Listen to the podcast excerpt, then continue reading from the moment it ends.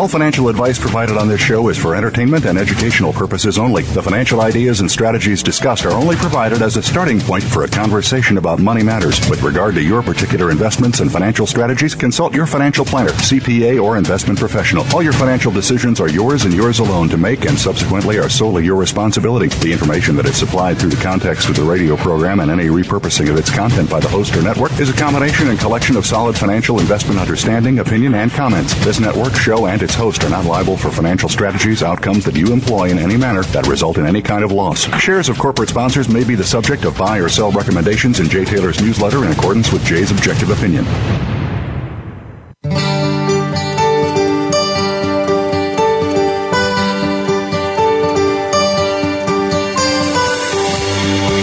Welcome to Turning Hard Times into Good Times with your host, Jay Taylor. This hour will help investors fix issues and achieve personal gain. Now, here's your host, Jay Taylor. Welcome to Turning Hard Times into Good Times. I am your host, Jay Taylor, talking to you from New York City on this, the 23rd day of, of April, 2019. Uh, I'd like to always remind you that I write a newsletter called Jay Taylor's Gold, Energy, and Tech Stocks. You can sign up for that by going to miningstocks.com miningstocks.com, and also like to encourage you to consider subscribing to Chen Lin's letter, What is Chen Buying? What is Chen Selling? ChenPicks.com, Chen, C H E N, Picks.com is a place to go for that. Of course, Michael Oliver is with us, and we'll be talking to him shortly. Uh, and OliverMSA.com. OliverMSA.com is the place to go to sign up for Michael's excellent work. Uh, I do want to thank all of you for listening to the show, making it one of the more popular shows on the Voice America Business Channel, and encourage you to continue sending along your comments, whatever they may be, to questions for Taylor at gmail.com. Questions, the number four, Taylor at gmail.com. And of course, we do want to thank our sponsors for making this show economically viable. This week's sponsors are Aben Resources, Great Bear Resources, Klondike Gold, Maritime Resources, Novo Resources, and Strike Point Gold. I've titled today's show, Why Do Rich Capitalists Suggest Destruction of Capitalism? Jeff Deist, Eric Coffin, and as I noted, Michael Oliver are with me today. Many billionaires, like Ray Dalio, Warren Buffett, Bill Gates, among them, like to call for higher taxes on people such as themselves. But this raises a compelling question. Would they have become rich in the first place under the kind of tax system that they now advocate? Would they have accumulated a critical mass of investment capital if taxes had consumed more of their profits along the way?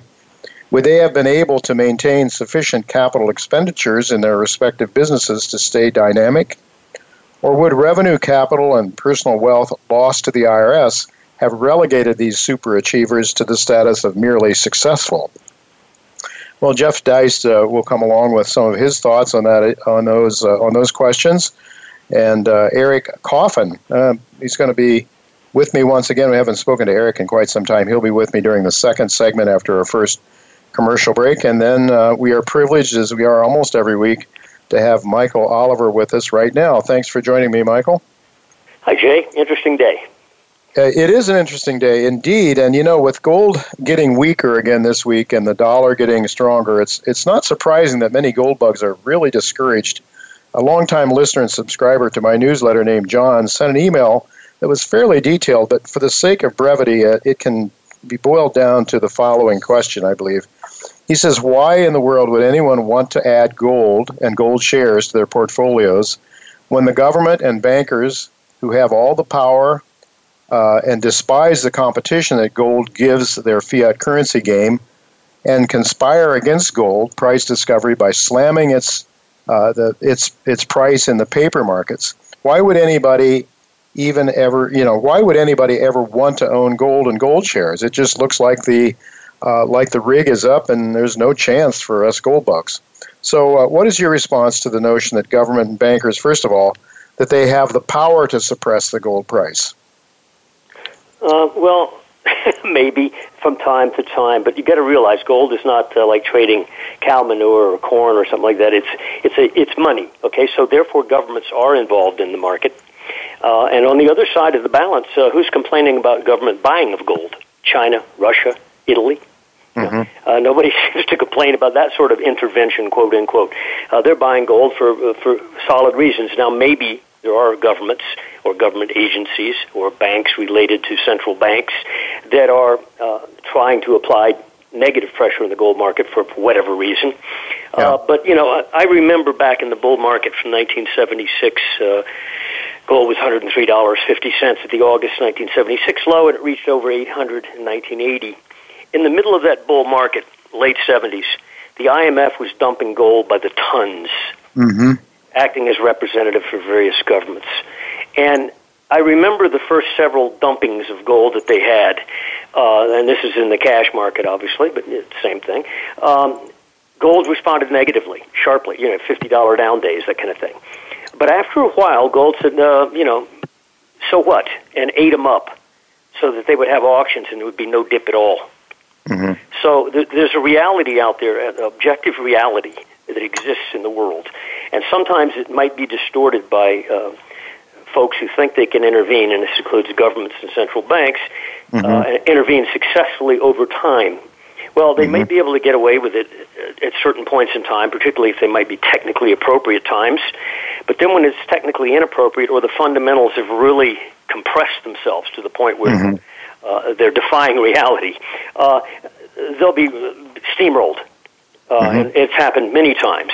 Uh, if central banks were always potent, we wouldn't have stock market crashes like we did in 2008. They fought it all the way down. They mm-hmm. didn't succeed in stopping it. Um, they they're potent up to a point, then they become totally impotent. Uh, and when that becomes revealed to investors that they're impotent, and of course we've had 10 years now of their uh, apparent potency, uh, so the belief structure is pretty strong on their favor. Right. But when it comes unwound, it's a terrific wound ripping. And I mm-hmm. think that's where we are right now. Now, in the case of gold, all I can say is uh, if they control gold and didn't want it to go up, how come we're not at 1160 where we were last August? Right. How come we're not 1045 where we were late 2015? Mm-hmm. How come gold went from a thousand bucks to nineteen hundred and twenty between two thousand nine and two thousand eleven? So right. obviously they don't control things all the time. So I think that to some extent that's just cocktail conversation stuff, and I, I, I dismiss it. Uh, you have to be in gold. It is a reality.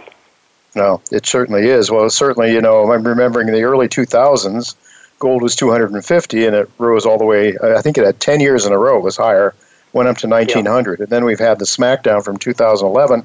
Michael, you got your subscribers in uh, early 2016. We saw a nice rise up, and now we've seen quite a correction. Um, do you think we're? You think it's about over now? I think so. Um, you know, I, I won't. We we deal with numbers, so I have the you know, sort of a macro view overarching it, but I never let that to get in the way. We've been major mm-hmm. bearish on gold. You know, back in 2011, 2012, we stayed bearish mm-hmm. 2016. So we we can flip, okay. But right now we're bullish. Uh, so far, the break has not gotten down to levels that would cause us any concern. Now, I'll admit this: it's about a percent and a half below where we reached today. But our short-term stuff. Now, we usually look at long-term uh, momentum technical indicators, uh, they're all positive. But the short term stuff obviously was negative during the decline. It had to be. Uh, sure. But it all looks aligned now such that if you get a day up in gold at this point forward, of you know, $5 or $10, uh, all the short term stuff that we keep is flipping up with mm-hmm. clean structure. Now, you cannot see it on a price chart, but when you look at the momentum charts, uh, they're very clear dynamics uh, with minor upside from current levels. Now remember, June gold's right now about 1273. The settlement today would be about 1273.30. Becomes the front month contract after April expires on Friday. Uh, if we see gold upper, you know, upper 1270s or 1280 late this week, early next week, as far as I'm concerned, the turn's underway. Mm-hmm. Well, it doesn't seem like too much to accomplish. No, it's not much to accomplish. But put it this way: in early March and in late March, there were two uh, significant lows in gold. One uh, just above 1280, one just below 1280. Where's mm-hmm. gold right now? 1273 on the June contract. Right. Where's the disaster? Where's the disaster? uh, uh, it's taken out a bunch of price lows, which no doubt causes people to pull their hair out. But it's all of you know half a percent or less below the lows of early March. Mm-hmm. Uh, let's see it then. You know, if, if, if the Bears are in charge, let's knock the hell out of it. Let's go down fifty dollars. They're not doing it. They're doing it in five dollar increments. So I, I think they're wasting their ammo, and I think we might be at a pivot point here.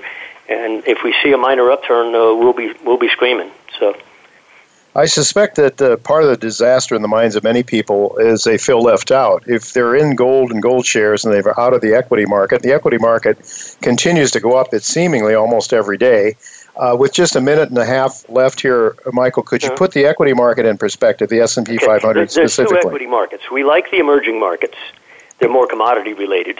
They went mm-hmm. down from 2011 through 2016 big time. They went down percent wise, while the S&P was still being inflated by central banks, as are most of the developed markets.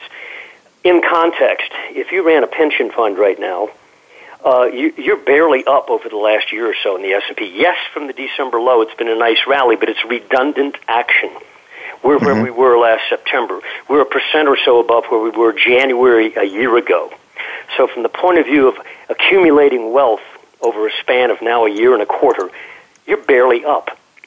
Mm-hmm. Yes, it's had a big rally, but it's been a rally from great depths.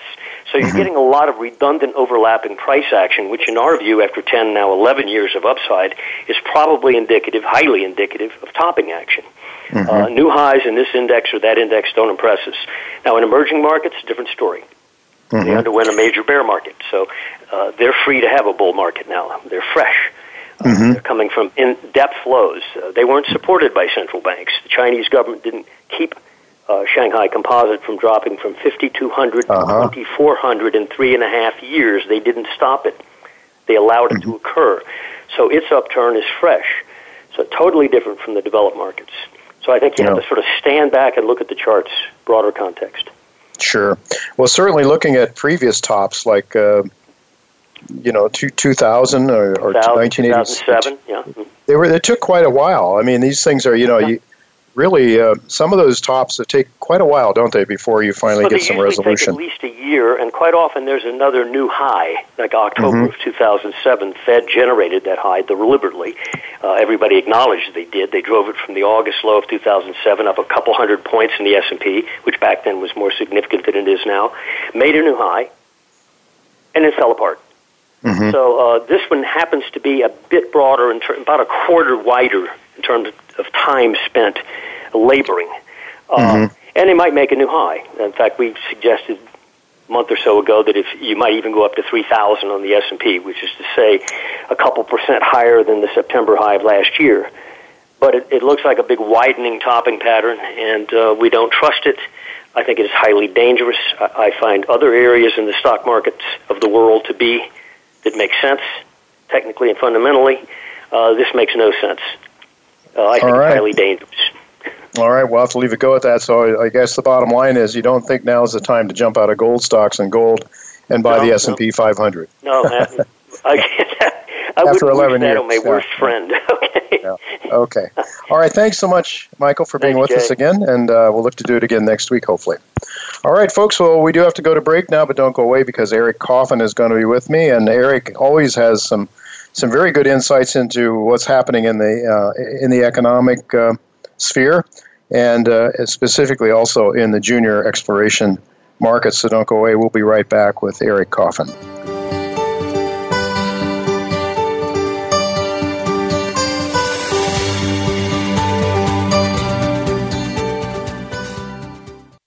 Novo Resources Corp trades on the OTCQX under the symbol NSRPF and on the TSX Venture Exchange under NVO. Its flagship assets are located in the Karratha region of Western Australia, where they are currently drilling and trenching their Purdy's Reward project. In addition, Novo has partnered with Sumitomo Mining Corporation to advance its Beaton's Creek Gold project toward production. With over 70 million in cash and strong shareholder support from the likes of Kirkland Lake Gold, Novo is well on its way to establishing itself as one of the top junior explorers and developers in Australia. Great Bear Resources, trading under GBR on the TSX and GTBDF on the OTCQB, is a gold exploration company focused on their wholly owned Dixie project in the prolific Red Lake Mining District of Ontario, Canada. Recent drill results yielded an impressive 1,600 grams per ton gold over 0.7 meters near surface. GBR is fully funded to drill 300 plus holes this year. McEwen Mining is a significant shareholder following a $5.7 million investment as part of a recent $10 million financing. Visit greatbearresources.ca. When it comes to business, you'll find the experts here. Voice America Business Network.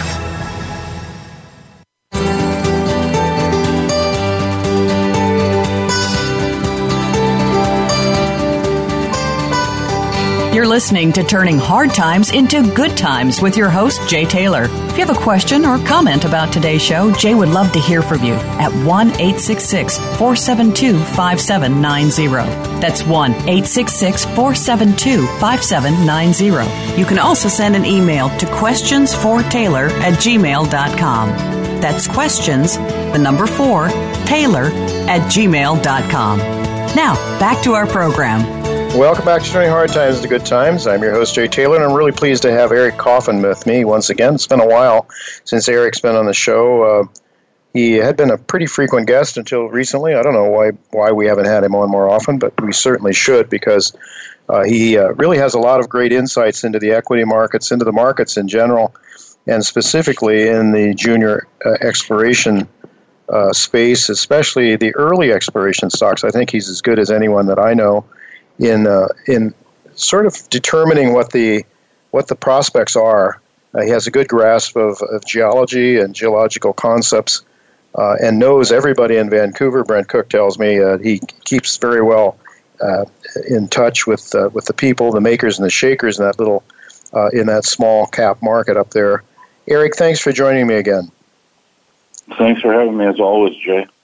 Yeah, it's really good to have you because uh, I, I know that we're we've got the Metals Investor Forum coming up here on May 24th and 25th. And I should mention to my to my listeners that if you're in the Vancouver area and would like to attend, you better uh, you better sign up quickly because that uh, event usually sells out. And uh, I don't know, Eric, how how's it going this time? Is it uh, the, the numbers yeah, coming in pretty good? I don't think it'll be. Yeah, I don't think it'll be any different. I mean, we're we're a month away and we're already yeah, we're not we're not really that far from the from the RSVP level where Matt Bennett, who runs it, starts thinking about going to waiting list. We're not we're not very far away, and we're still yeah. a month away from the from the yeah. convention Yeah, it's a, it. They usually shut the doors on some people, and so if you want to go there, if you want to get there, it's it's doesn't cost you anything, but you do need to sign up because there's a there's limited space, and it just doesn't work to have more than so many people um, coming in there and taking advantage of the goodies. There are, I mean, there's the goodies. The real goodies are what you learn from the companies, uh, but they also uh, treat the people that go very, very well. I would suggest. And so, uh, well, uh, Eric, um, you know, it's been a pretty tough time, as you know. All of us know, yeah. especially if you're in the early sector. If you're really looking at the early stage exploration stocks, uh, we're almost to that point where a lot of them are having trouble getting a bid. So, um, what are your thoughts about the about the gold share markets, the equity, the markets in general? Let's say, why do you think gold is having such a tough time now? I, I think it's just nobody's buying it because nobody's buying it. I guess I realize that's probably not a very useful explanation, but I just I I think we've got to see the S and P roll over to really get any momentum going here. It's just um, retail investors in general, and it seems to be uh, largely retail, strangely, on Wall Street. Mm-hmm. They simply don't see any risk. Uh, if you look at a lot of the forward-looking indicators in the U.S., they're not that cheery. Uh, I noticed that uh, Morgan Stanley's economic surprise index is as negative as it's been at any time in the last several years. Oh. But by the same token, the S&P is making new highs today. It seems to be, it, it feels very frothy. It feels very retail. Uh, a lot of sort of institutional slash pro traders I know, a lot of them are selling. Uh, mm-hmm. They're selling like crazy, actually. They're, they're yeah. befuddled about how well the market's doing, and it's starting to make them really nervous. Uh, and, and me too. I mean, I just, it's, I, I don't have any problem with Wall Street going up. I mean, yippee yahoo! But I, I just it's disconcerting to me that I can't see many really logical reasons for it. It just feels like straight up Momo trading, and and that rarely ends well. And, mm-hmm. and I'm afraid this may be another case where it won't end well. Uh, but it not ending well will help the gold market par- partially because we'll see if, that's possible, Fed policy get even looser. Uh, mm-hmm. it, uh, bad months for Wall Street tend to be bad months for the uh, U.S. dollar. That'll just be another impetus, and people start looking for somewhere to hide, and there's no interest rates to be had. Uh, it makes the argument for getting a little bit of bullion as a essentially as a as a non uh, as a non-correlated asset. Even even if you're not a gold bug, there's a lot of logic to buying it as a non-correlated asset when the equity markets start doing poorly. Well, yeah, Danielle DiMartino Booth, who uh, underscored the point that she's not a gold bug, um, yeah. but, but she still wants to have gold. So I think that's uh, well, Eric. Uh, you know, I mean, I'm not our, really. I mean, I'm more of a I'm sort of a mining exploration guy. I've, I've been fascinated by the process, and I love following exploration stocks. I w- I wouldn't call myself a gold bug, but I can certainly see a lot of reasons why gold should head higher. I just think it needs some sort of an impetus, and the the one obvious thing I see out there right now is is New York rolling over. That, that to me, that's that's more that's most likely to be the the starting gun, if you will. Yeah. Well, it, cer- it certainly seems that at the late stages of these long bull markets, uh, the retail guys are the last ones in, and they're the ones that usually get burned. And it seems to me what I see in the mornings a lot of times when the markets are opening here in New York, they head they start down sharply and then they start to come back during the day. So somebody is going out overnight selling, and then uh, who knows? But anyway, let's get to some of the stocks that you like a lot because uh, I think you know, at times like this, when we're seeing the the the, the little guys get get the heck beat out of them. Um, yeah. You know, my friend Chen Lin, for example, is. Uh, I just saw some remarks he made about Pretium. Now, Chen doesn't go in the early stage explorations like you do so much, Eric, but he likes to look at established companies and and he can't wait for them to get hit a little bit harder. He'd like to pick some up, and that's the way a lot of successful investors treat these kind of markets as an opportunity. Of course, you have to have some dry powder to take advantage of it. Um, yeah. But um, let's talk about one of them that I know you like a lot, and I do too. They're a sponsor of this show, Great Bear Resources. Uh, certainly some phenomenal assays, and the stock. I guess we're looking at only only thirty. Uh, only 38 million shares at 284 Canadian. Earlier today, it's about a little over 100, 110 million dollar market cap, 80 million US, something like that. Uh, my yeah. question about that, Eric, is you know, yes, okay, we've seen some numbers. Uh, we don't have a resource yet, and I, I think it would be premature. Uh, but they, wh- what do you think about the scale of this uh, of this target here? Is it, is it, has it got scale? It's it's got a lot of scale actually. If you look at the sort of the main, I guess the main feature, the main structure, if you want to call it that, on their project, which is the which is basically the Dixie uh, syncline, mm-hmm. and the property name is also Dixie in Red Lake. It's a very large feature. Uh, there are a lot of uh, a lot of these sort of D2 folds, and D2 is just deformation stage two. Uh, mm-hmm. This type of folding, uh, and it's basically just an area of weakness that allows fluid flows to come up. That's what delivers the gold into the area where you're drilling. Uh, those D2 folds in combination with ultramafics, there's a couple of very large ultramafic dikes running through this thing. These things are all kind of mushed together, and that's kind of the classic combination for very high grade gold shoots in Red Lake. Uh, the big thing that the Great Great Bear's got three things going for it in my mind. One is very large target scale. I mean, the area they're drilling now is tiny in relation to the whole structure. Most yeah. of the structure's never seen a drill hole or anything. There's a lot of work to be done just to find these targets. And you, you most of the time in Red Lake, you get these high grade shoots. They don't usually have a lot of strike length. They might be 50, 100 meters long. Mm-hmm. Um, but the, the key to Red Lake is these things go down for literally go down for kilometers. Right. Um, the original Red Lake mine, which is really what gave birth to Goldcorp, they've I think they've mined down to about two and a half kilometers now, and it's still wide mm. open.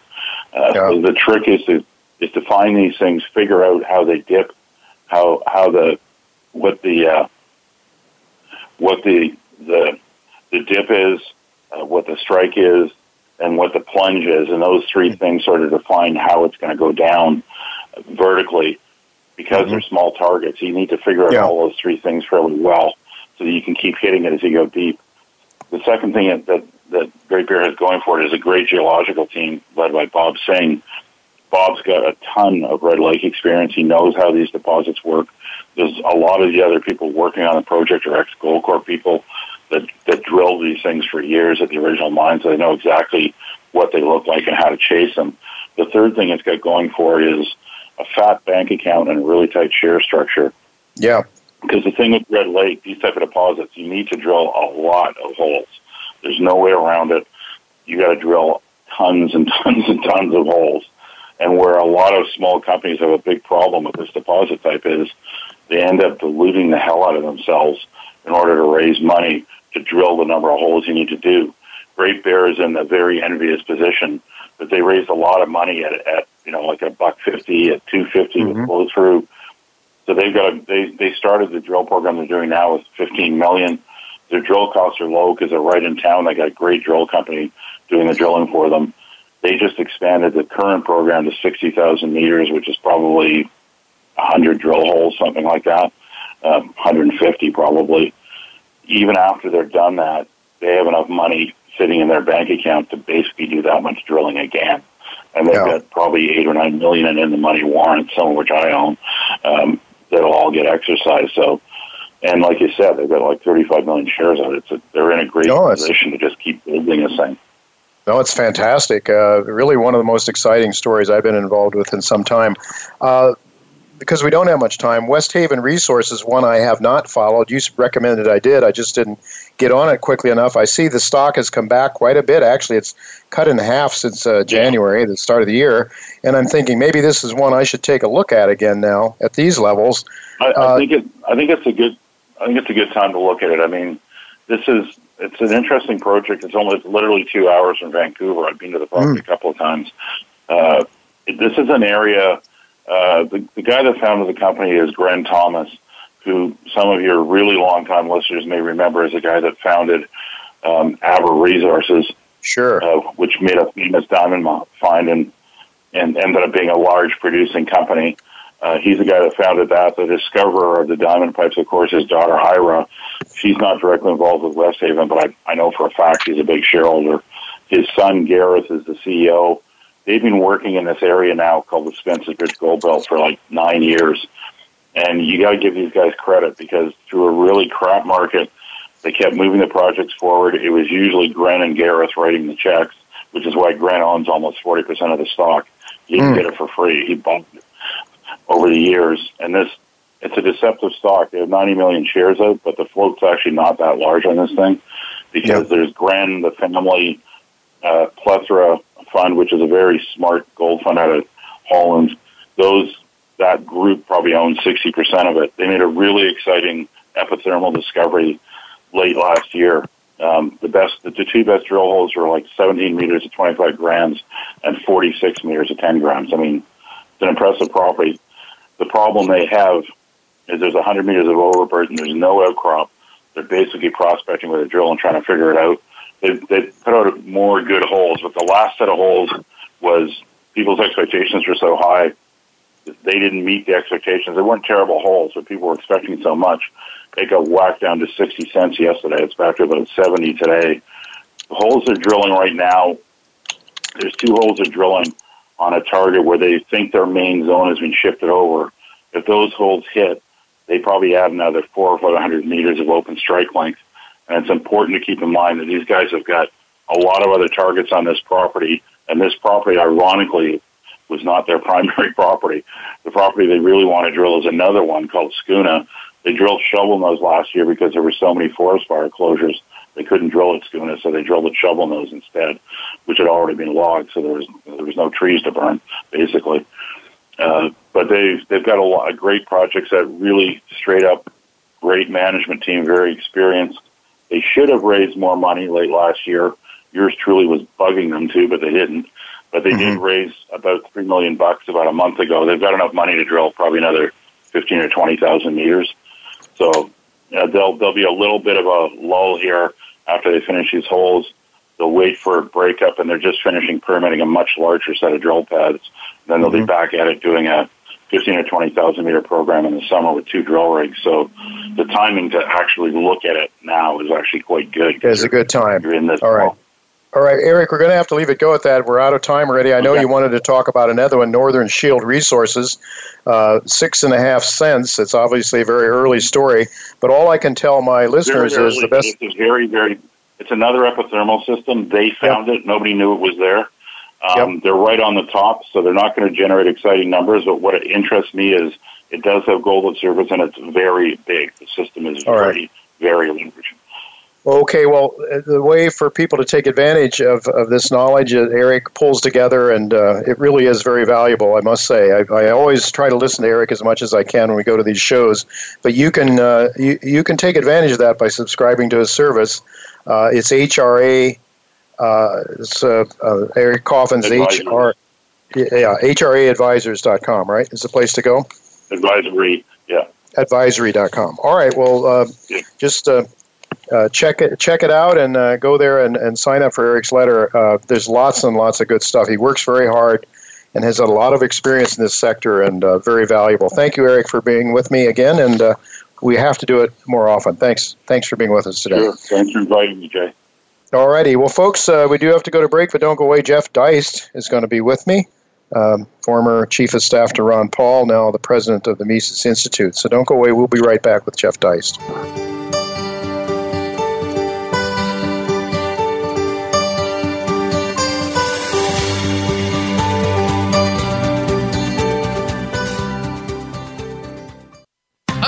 rush has begun. Recently, three of the largest gold mining companies announced strategic acquisitions in the Yukon territories. Ahead of them was a group who had already consolidated the key claims covering the historic Klondike Gold Rush into one company, aptly named Klondike Gold Corp. Led by a team of accomplished geoscientists, the company is steadily advancing exploration to reveal the rich source of all that gold. The hunt for the next major discovery is well underway, and Klondike Gold's shareholders are strategically positioned. Stay ahead of the majors and follow KlondikeGoldCorp.com. Auryn Resources is a copper gold exploration company pursuing the world's next major discoveries. It has seven projects, including two active flagships Committee Bay in northern Canada and Sombrero in southern Peru. This summer will be one of the most exciting times in Auryn's history as the company turns the drill at Sombrero for the first time ever. The project's impressive surface results have identified Sombrero as an analog to one of Peru's biggest mines. Auryn is also implementing cutting edge machine learning technology to unlock its highly prospective gold belt at Committee Bay. Visit aurynresources.com and subscribe to keep up with the company's busy year ahead. Voice America Business Network, the bottom line in business.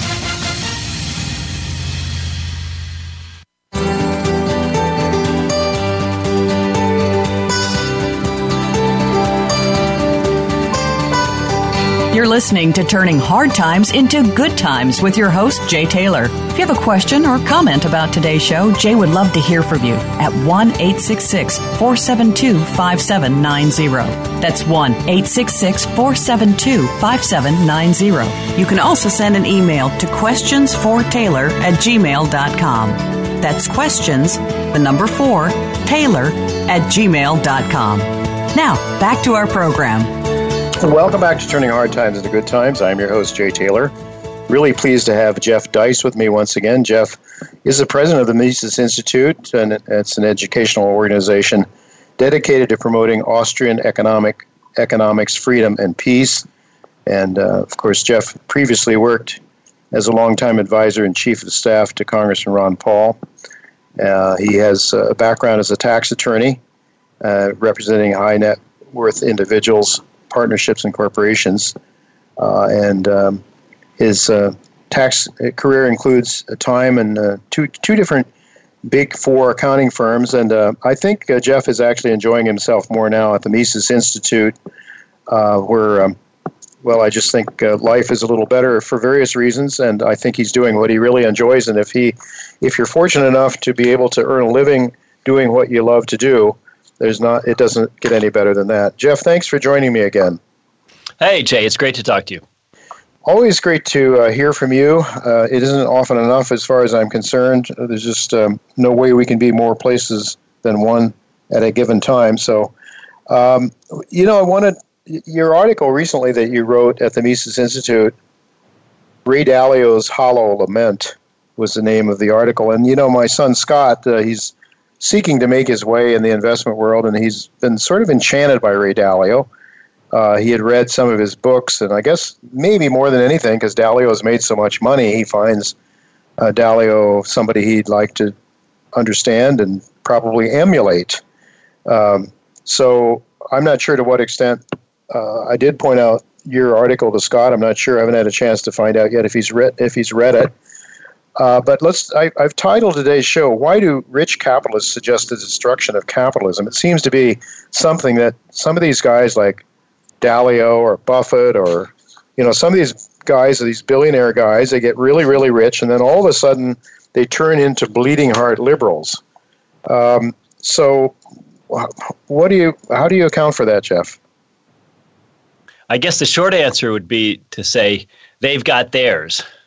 in other words, people need to understand the diminishing marginal utility of money. Mm-hmm. Uh, if you're very, very wealthy, you're spending a tiny fraction of your income and wealth on basic necessities like housing and food. And, mm-hmm. and also, if you're fantastically wealthy, you're not all that much worried about your children and grandchildren and great grandchildren. You've got mm-hmm. plenty of money to set mm-hmm. them up and secure their future and pay for college and housing and, and all kinds of nice things. And so, if you're a billionaire, just a just a single billionaire, not a deca or centibillionaire like some of these guys. Well, I don't know if we have centibillionaires, but we have decabillionaires. if you just have a single billion and you lose 90% of all your income and wealth to some sort of government uh, retribu- redistribution scheme, well, you've still got $100 million. You're, right. you're, still a financial elite. You're still quite set. Whereas the, the poor average Joe with $400 in his checking account uh, is utterly dependent on his next paycheck for, for immediate basics and necessities like rent and food and gasoline in the car to get to work and that sort of thing. Now, of course, there's a lot of degrees in between that. Let's say a, a, a someone's fortunate enough to have twenty or forty or fifty thousand dollars in the bank. Well, mm-hmm. the loss of a job would not be an immediate catastrophe for that person, but nonetheless, the loss of 90% of their of their worth would, would make them uh, basically dependent on, on government and, and mm-hmm. their employers. So that's really the difference. It's all about diminishing marginal utility of money. And so when you reach a critical mass, which I would add all of these gentlemen did under our current tax and regulatory system, uh, it, it's interesting to me that they would now change that tax and regulatory system in a way that would prevent a lot of other people from ever becoming as successful as they were. And so I, am struck by the fact Mr. Dalio here, uh, in, in particular, who, by all accounts, exceedingly brilliant, is super competent in his line of work would now turn around and give uh, or argue for giving more of his money to government or to the public school system where he lives, where he's making a big donation. Mm-hmm. Uh, you know, organizations that, unlike the businesses he bought and sold and turned around, have no accountability, no share price, no investors, no skin in the game. Uh, but are just bureaucratic monoliths that exist in perpetuity and have the police state backing them up. Uh, so it's it's what I what I termed his uh, latest writings a hollow lament. I meant to say that he's being hypocritical, that he's yeah. being tone deaf, that his his problems are not our problems, and I'm not interested in a rich guy's argument for big government. Mm-hmm. Well, you you know it may keep a lot of people from succeeding. I mean, not a lot, but keeping other people from achieving that level of wealth but my concern, Jeff, is more on the middle class and what this sort of tax, because it seems as though whenever we have taxes that are raised, the, the big guys don't even pay that many taxes necessarily. They find ways to, you know, ways within the law to uh, to avoid paying as many taxes. But even if they did, as you point out, in that case, in the case of Dalio, he's so filthy rich that if he lost 90%, he's still very, very rich and uh, no problem. I mean, if he wants to, so you're saying he's giving some money to the local schools in Connecticut or wherever he lives. I think it's Connecticut. Right. So he can give. I mean, he can take his own money and give it away. That's uh, help others. God bless him for that. I think. I mean, my way of thinking is, um, you know, let me, Jay Taylor, do with what the excesses I have to take care, first of all, of my family, my own family, and then maybe the neighbors that I love and care for, or people around me that I that my life that my life touches, that I care about, that I know. Uh, but put a gun to my head and tell me to send money to government, which wastes most of it anyway, and then finally a little trickles down to some needy people somewhere. Uh, it just, you know, it's just, it just, it infuriates me, and I think most people who think about it, easy enough to give uh, to give other people's money away, right? So, now, can you talk a little bit about how and why capitalism needs to be reformed? That was the article that Dalio wrote. Essentially, can you go over some of the points and how does how is he specifically? What are the policies that he would put in place to make the world uh, a perfect place? Well, that's just it. The policies or ideas he outlines are so incredibly vague and so derivative and so unoriginal. I'm, I'm shocked yeah. by a guy as bright as him. He's he's lived in, in, the performance world for so long he doesn't know how to to to adjust to the non-performance world of government. Appears, but he is full of vagaries. This article is, well, we need better leadership. Well, really, we need people who are better at government. I, I'm not sure that's the case. And he says, well, we need more bipartisanship Okay, well, we haven't gotten that though over the last 30 or 40 years. And then mm-hmm. he starts talking about metrics, which of course don't exist in government. They exist in, in spades in the capital markets and, and private businesses where people actually lose money and lose their shirts. And, and then, of course, he has some very bland recommendations for redistributing income and wealth. But uh, my question here is again, this tax system he he now purports to advocate, which presumably involves higher rates, you know, what would have happened if that had been in place for the last 30 or 40 years? People mm-hmm. like him, uh, rich people generally get rich off of capital gains. In other words, they right. buy and sell things, and capital gains have historically in the United States been taxed at a lower percentage, a lower level than ordinary earned income, the average guy mm-hmm. making a paycheck. And so, if all along uh, Ray Dalio and, and his funds had been taxed at 70%, let's say, instead of 15% on all the, the buying and selling gains they'd made over the years, perhaps he would never have achieved a critical mass of wealth that would enable him to today be a benefactor. Maybe mm-hmm. he'd just be like the uh, you know the the somewhat well-to-do businessman who makes four hundred thousand dollars a year and flies first class, mm-hmm. uh, instead of being a billionaire who owns airplanes and companies. So it, it's it's hard to say. And again, it smacks of this idea that like, well, now that I'm fabulously wealthy, let's uh, throw some impediments in other people's way. When, yeah. when in fact I, I, you know, it's good that he's wealthy. Uh, by, yeah. by all accounts, he wasn't. He, he didn't earn his wealth illicitly or harmfully, and now he can uh, give it away. I, I think that's mm-hmm. fine. But I I don't want to hear him uh, chastising people like me who argue for lower taxes. For how about on that mom and pop who own a couple of dry cleaners or restaurants and have a, a two million dollar net worth? How about we we lower their tax burden so they can eh, you know uh, be, become set for life? How about them? Mm-hmm. Well, even if he doesn't give his capital away, uh, if we had functioning markets, if, if we had functioning markets, if capital were allowed to be, uh, if if price discovery were allowed for capital, which I would argue it is not now, um, then Dalio's money would be going to work somewhere in, in capital as capital that would be used to create more research and development, more jobs, more more more wealth essentially more wealth creating activities. Um, but I guess maybe one of the problems that we're having, I believe, and I, I'm sh- quite sure you'll agree with me, is that we don't have price discovery because of the Federal Reserve. The Federal Reserve has has really not allowed us to price capital. Um, is that? I mean, that's that's the kind of thing that I don't think. I don't know. Maybe Dalio would touch on that. That sort of thing. I don't know. But we always hear the, the liberals talking about this redistribution of government has to get in to fix things. Instead of going back to um, uh, to the basics like let's get back to free markets so that scarce resources can be allocated efficiently. Uh, let me ask you this jeff. How do you think uh, how would ron paul your ex-boss or any number of economists or you yourself propose uh, fixing the problems that Dalio is suggesting need to be fixed? Well, first and foremost, we would identify the single biggest driver of inequality is the Federal Reserve. I mean, mm-hmm. Dalio, to his credit, he does point out that the Fed Fed policies have generally favored rich guys like him over over wages and workers, and and mm-hmm. so he he understands that, but he does not understand, or at least he doesn't admit, to the degree that his own wealth was driven by the Fed, that it was created by the Fed. I mean, this mm-hmm. is a guy who probably would have been successful in any walk of life, mm-hmm. in any endeavor, a brilliant, hard charging guy. I take nothing away from him. Mm-hmm. But the point is that interest rates have been so artificially low for so long that hedge funds like his have been uh, borrowing money and buying companies with lots and lots of leverage to not too much equity.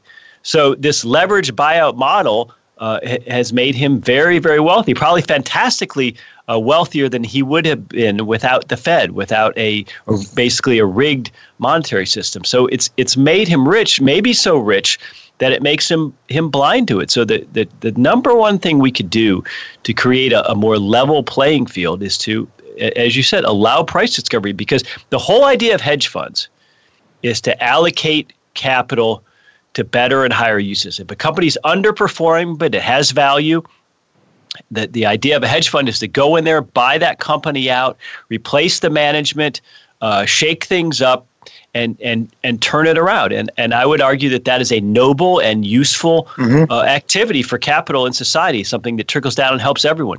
Yes. But the, the, but the the manner in which Dalio and other hedge fund managers have been able to do this with cheap money, almost house money, has has dramatically misaligned things. It's distorted things. It's it's made a lot of businesses look good on paper when in fact they don't work in reality. And and it's made people. Uh, maybe it hasn't created a class of undeserving rich, but it's made a class of rich people richer than they would have been. Mm-hmm. Yeah, as you point out, Dalio probably could have been successful at anything, uh, but with cheap money, with the easy money, much too much of it flying around, distorting the markets obviously it's bidding resources, intellectual resources like Dalio and others.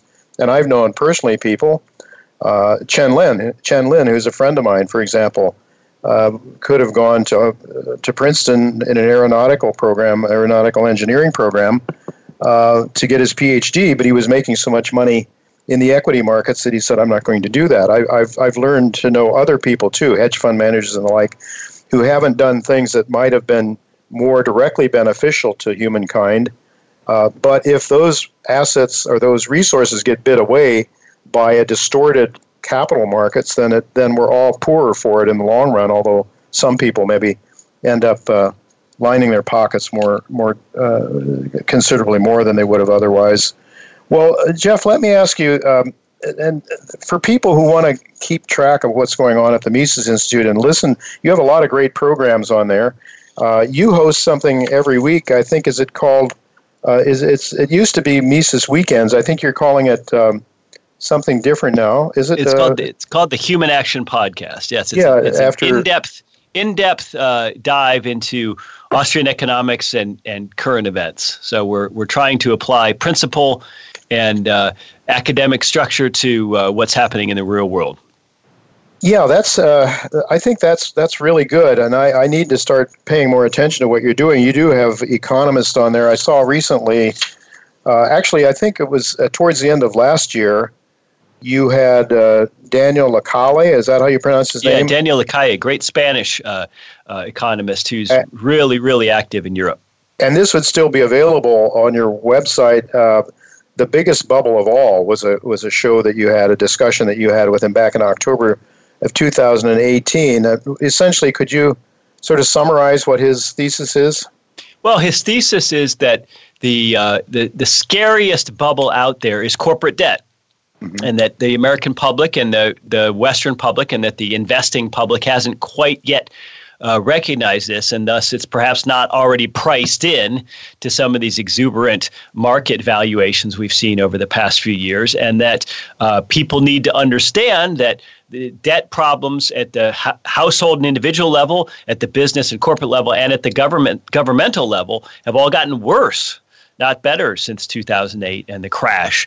Uh, so it was a very interesting and, and sobering discussion of how much corporate debt is out there sloshing around. And yet, uh, for, for a lot of companies, it still continues to trade at uh, pretty low interest rates. I do see mm-hmm. that Netflix.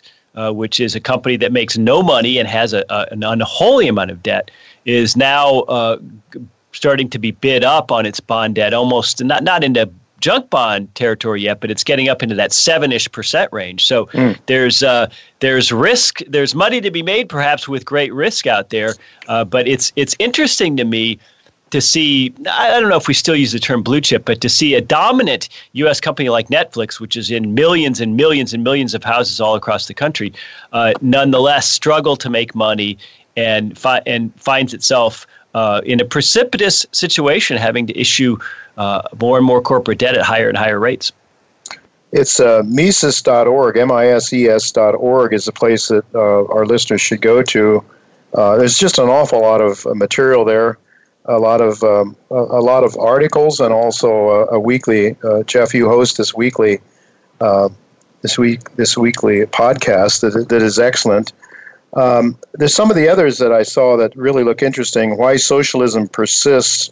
Uh, this is one that I think you did on your own. Um, why does it persist? I mean, here we have, you know, example after example of how socialism always seems to end up in poverty for the masses. There may be a, a small number of people who get filthy rich, but the rest always suffer. And and yet we just keep going back to it again. What what is it about the human species that causes us to do the same thing over and over again and never learn from the past? And then specifically with regard to socialism. Isn't that interesting? Because people like Alexandria Ocasio Cortez are thought of to bring new ideas to Congress when in yeah. fact her ideas are ancient. Uh, and they've been thoroughly disproven both in theory and in practice. Uh, von Mises literally wrote the book on socialism by that same title in 1922, which is just a, a, an absolute demolition of the economic program of central planning. So I, I think the short answer is that there, there is an element of human nature that likes something for nothing. And, and of course, it's hard for people to understand because it's only in government and economics where we find that oftentimes doing nothing beats doing something. Mm-hmm. And I think as humans, we're hardwired to prefer action over for, forbearance. And I think that psychologically, uh, intellectually, the the idea you know something beats nothing. The idea that someone has a program or a plan uh, always sounds good to us. It sounds activist, like we're doing something to improve the world, even if it's making it worse. In, in effect, because we we have this idea that you know that we have to act, and in almost every walk of life, other than politics and government and economics, in almost every other walk of life, you know, action beats forbearance. Mm-hmm. Right, being being proactive and doing things and planning sure. and plotting and working and striving mm-hmm. Uh, is is a good thing in in almost every human endeavor. But that's the last thing we need in our political and banking elites. And this is just very hard for people to come to grips with. They want government to do something about X, Y, and Z. And oftentimes, the best thing for government to do is nothing, and mm-hmm. in fact, stop doing things altogether. Well, somehow our founding fathers sort of had a had that inclination for sure. I'm wondering. Uh, it's really uh, encouraging to me, and I wasn't quite aware that the Mises Institute was doing this, but you know, uh, obviously for intellectuals, for people who really care to understand economics and how economics really works, not the way they've been indoctrinated to think they work. Uh, but Mises and the Austrian School of Economics, that's what your that's what the Mises Institute is all about. I'm really encouraged to hear what I think I heard you say a little bit ago that you're really uh, your guests are really out there trying to connect the theory with the real world. Did I, do I have that right? Right. That's uh, that's really what economics is is supposed to be about. It's supposed to help us understand the world. You could say that about all sciences, but it has failed to do so. I would argue in the last 50 years or so. In other words, economics has gone astray, and we've lost it to uh, mathematics, to modeling, to statistics, to to psychology, to a whole host of fields that aren't really economics at the end of the day. And and what I fear is that not only are modern economists at places like the Fed and in the financial press, you know, not helping us better understand the world, they're actually misleading us. They're uh, helping us understand the world less, not mm-hmm. more, and and uh, they're not predicting anything successfully. They're not modeling anything successfully. And for all their talk of empiricism against theory, uh, all the empiricism in the world didn't much help uh, anybody in 2008. So uh, w- I think we find ourselves in a time where economics is trying to reclaim itself and trying to reclaim its spot uh, as as a needed field, as a vital field against all the uh, you know hyphenated studies and sociology and psychology. So uh, economics is is uh, is in a tough spot. And I mm-hmm. would say that uh, our, our part of our goal is to help improve uh, what economics is out there and to to promote what we consider correct or sound economics. Well, it's certainly uh, anybody that's taken the time to examine Mises uh, and Austrian economics, I think, will will be able to see, unless they've been so thoroughly indoctrinated by Keynesianism and the other isms out there in the universities, uh, if they just the common folks can understand Austrian economics to a great extent because it is so much in touch with the way the world really works, not the way somebody in academia thinks it should work.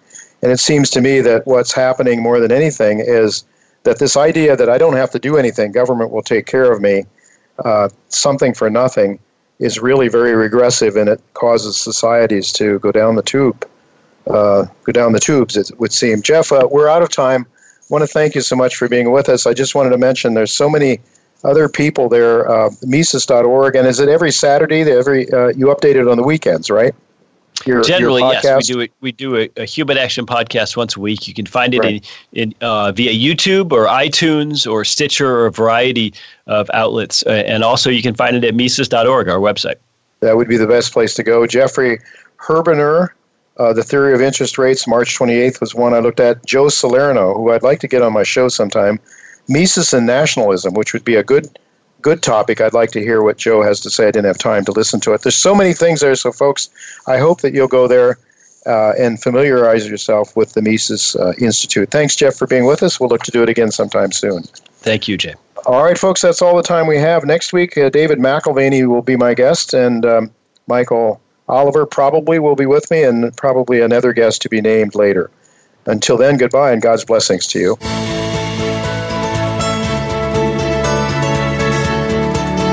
Thank you again for listening to Turning Hard Times into Good Times with Jay Taylor. Please join us again next Tuesday at noon Pacific Time, 3 p.m. Eastern Time on the Voice America Business Channel.